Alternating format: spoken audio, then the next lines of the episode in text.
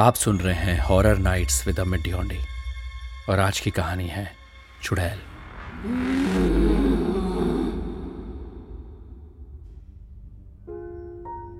दोस्तों, चुड़ैल शब्द सुनते ही हमारे दिमाग में एक ऐसी तस्वीर बनती है जिसे देखकर अक्सर लोगों के रोंगटे खड़े हो जाते हैं। कभी किसी को हँसी आ जाती है तो कभी किसी को ऐसे हादसे याद आ जाते हैं जो उनके जीवन में घटे थे।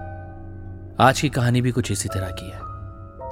दोस्तों, क्या हो अगर आप किसी ऑटो में बैठे हुए हों और अचानक आपका सामना रात के वक्त एक असली चुड़ैल से हो जाए? आज की कहानी इसी घटना पर आधारित है, जिसे सुनकर शायद आपके रोंगटे खड़े हो जाएँ। तो चलिए सुनते हैं शरीर में सिरहन पैदा कर देने वाली आज की कहानी चुड़ैल।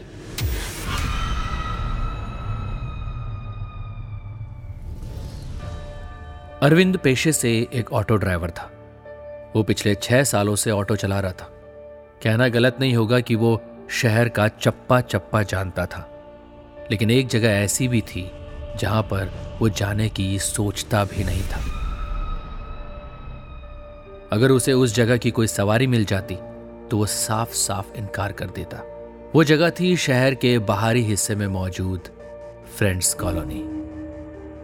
उसकी वजह थी वो दिल दहला देने वाली घटना जिसे अरविंद कभी भूल नहीं सकता। उस पैसेंजर का चेहरा आज भी उसके दिमाग में घूमता था। बात करीब पाँच साल पुरानी थी। रात काफ़ी हो चुकी थी और अरविंद को जल्दी घर पहुँचना था। इसीलिए उसने शॉर्टकट रास्ते से अपने घर पर पहुँचने का फैसला किया। वो शॉर्टकट रास्ता फ्रेंड्स कॉलोनी से होकर गुजरता था। एक सुनसान सड़क फ्रेंड्स कॉलोनी का हिस्सा थी, जहाँ लोग रात में गुजरने से कतराते थे। वो सुनसान सड़क घने जंगलों के बीच में से गुजरती थी। वो जनवरी के महीने की सर्द रात थी। उस रात हवा बहुत तेज चल रही थी और ठंड बहुत ज़्यादा थी। अरविंद ऑटो चलाते हुए उस सड़क से गुजर रहा था कि तभी उसे एक पैसेंजर रास्ते में मिल गया। अरविंद ने अपना ऑटो रोककर उससे कहा, इतने सन्नाटे में क्या कर रहे हो साहब? और वो भी इस कड़कड़ाती ठंड में? वो मेरी बाइक रास्ते में ही खराब हो गई। तो मुझे फ्रेंड्स कॉलोनी तक छोड़ दोगे प्लीज़? हाँ हाँ मैं वहीं से होकर अपने घर जा रहा हूँ साहब। आइए, आपको वहाँ उतार कर अपने घर निकल जाऊँगा.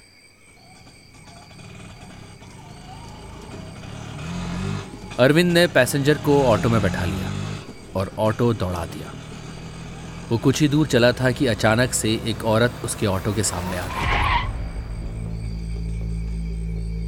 ऑटो के सामने अचानक आ जाने से हड़बड़ाकर अरविंद ने तुरंत अपनी ऑटो के ब्रेक्स लगा दिए और झल्लाकर बाहर निकल आया।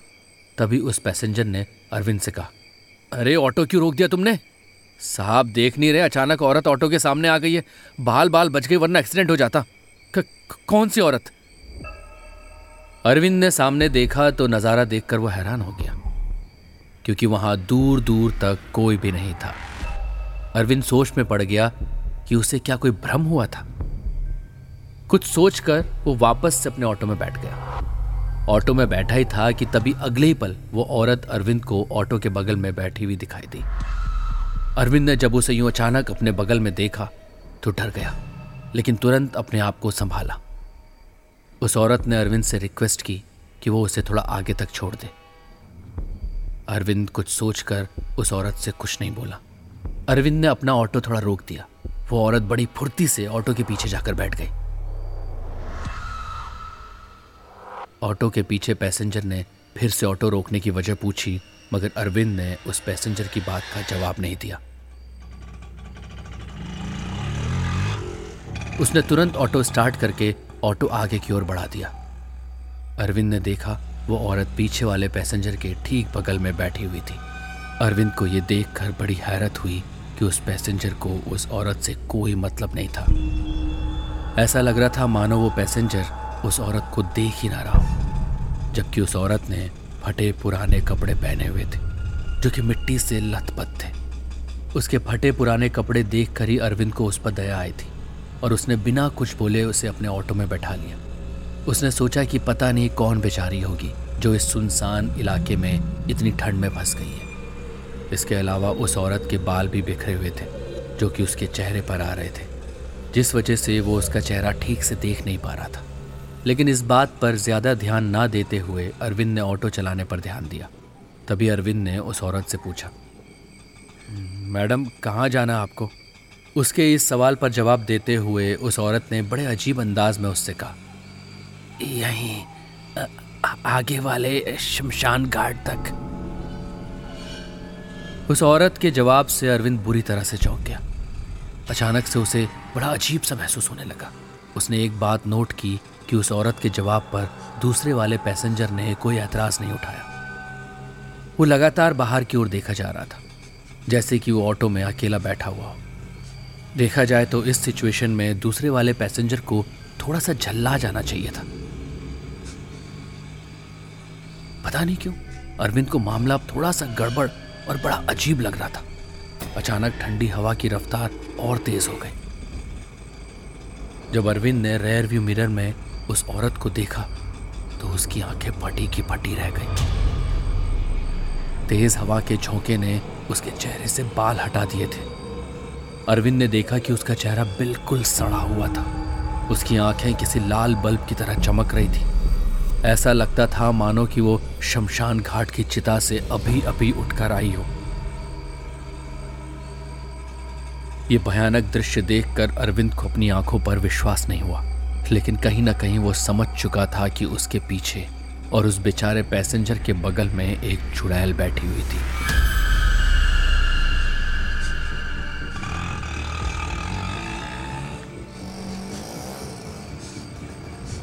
अचानक उसके ऑटो की रफ्तार खुद ब खुद बहुत तेज हो गई। ऑटो एक अनजान दिशा की ओर खुद दौड़ने लगा। अरविंद के कंट्रोल से बाहर हो गया था उसका ऑटो। जो देखते ही देखते एक पत्थर पर जाकर बुरी तरह से टकरा गया। अरविंद फुर्ती से नीचे कूद गया और ज़मीन पर गिर गया।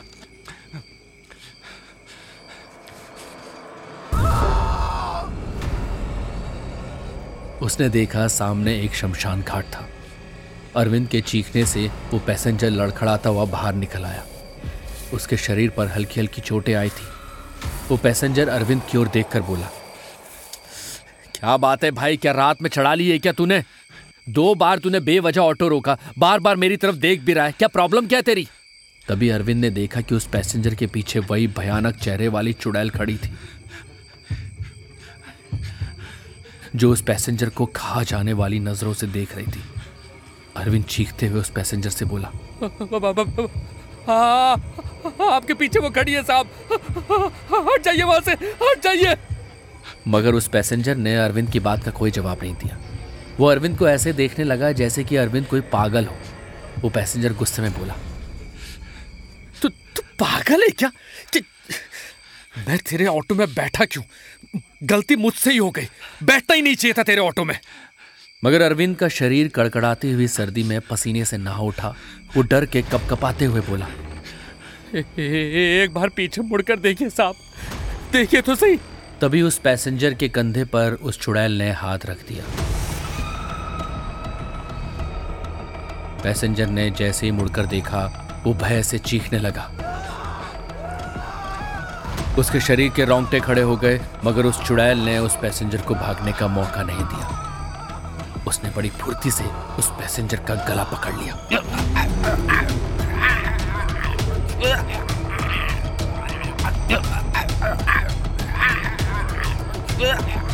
अरविंद ने उसकी मदद के लिए उठना चाहा, मगर अचानक अरविंद को ऐसा महसूस हुआ, मानो कि उसके हाथ पैरों को किसी ने बुरी तरह जकड़ लिया।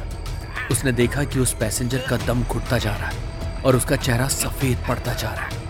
ऐसे लग रहा था जैसे कि वो चुड़ैल अपनी लाल लाल आँखों से ही उस पैसेंजर का खून चूस रही है। देखते ही देखते उस पैसेंजर का चेहरा बिल्कुल सफ़ेद पड़ गया। कुछ ही देर में उसका शरीर बेजान हो गया। शरीर बेजान होते ही उस चुड़ैल ने उसे फेंक दिया। अरविंद मनी मन ऊपर वाले को याद करने लगा। वो अपनी पूरी ताकत लगाकर उठकर खड़ा हो गया और जितनी तेज़ी से हो सकता था, वहाँ से भाग गया। वो बुरी तरह से भागने लगा। उस चुड़ैल की भयानक आवाज़ें अरविंद के कानों में टकरा रही थी। अरविंद बस बदहवासी की हालत में भागे जा रहा था। वो कितनी देर भागता रहा उसे कुछ नहीं पता। उसे बस इतना पता है कि वो अपने घर के दरवाजे के सामने पहुंचकर बुरी तरह से दरवाजे की कुंडी खटखटाने लगा। और फिर उसके बाद उसे कुछ होश नहीं रहा।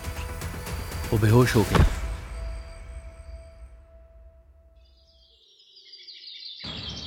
अगले दिन अरविंद की आँख उसके घर पर खुली। उसे बहुत तेज बुखार था। उसकी पत्नी बेहद परेशान नज़रों से उसे देख रही थी। उसने अपनी पत्नी को डरते और कांपते हुए आँखों देखी सारी घटना बताई। उसकी पत्नी ने उसे बताया कि यह घटना करीब पचास वर्ष पुरानी है। फ्रेंड्स कॉलोनी के पास एक बहुत पुराना शमशान घाट है। कहते हैं कि बरसों पहले उस शमशान घाट में किसी निर्दोष नारी को वहाँ के लोगों ने डायन कहकर ज़िंदा जला दिया था। मगर मरने के बाद वो हकीकत में डायन बन गई। और उसने उन सारे लोगों को मार डाला जिन लोगों ने उसे ज़िंदा जलाया था। कहते हैं कि रात में आज भी वो चुड़ैल बनकर वहाँ पर टहलती है और जो उससे टकरा जाता है, वो उसे ज़िंदा नहीं छोड़ती। ये सुनकर अरविंद के रोंगटे खड़े हो गए। सुबह के अखबार में उसी पैसेंजर की ही न्यूज़ छपी हुई थी, जिसमें लिखा था, हमेशा की तरह फ्रेंड्स कॉलोनी के शमशान घाट पर एक व्यक्ति की लाश पाई गई है। उसके शरीर पर एक भी खरोच के निशान नहीं थे, और शरीर का सारा खून गायब था। साथ ही एक ऑटो भी बेहद खराब अवस्था में वहाँ पर पाया गया। शायद ऑटो वाला भी लापता हो चुका है। अरविंद इतना डर गया था कि वो अपना ऑटो भी वापस लेने नहीं गया। अरविंद आज भी ऑटो चलाता है, मगर उस जगह से वो आज भी दिन में भी नहीं गुजरता। ऐसे ही और भी दिलचस्प कहानियों और पॉडकास्ट सुनने के लिए फ्री में डाउनलोड कीजिए ऑडियो पिटारा का official app Google Play Store से। और हमारे शो को रेट ज़रूर कीजिए। इससे हमारा भी हौसला बढ़ता है ताकि हम आपको भविष्य में कुछ और बेहतर कहानियाँ पेश कर सकें। धन्यवाद। ऑडियो पिटारा सुनना ज़रूरी है।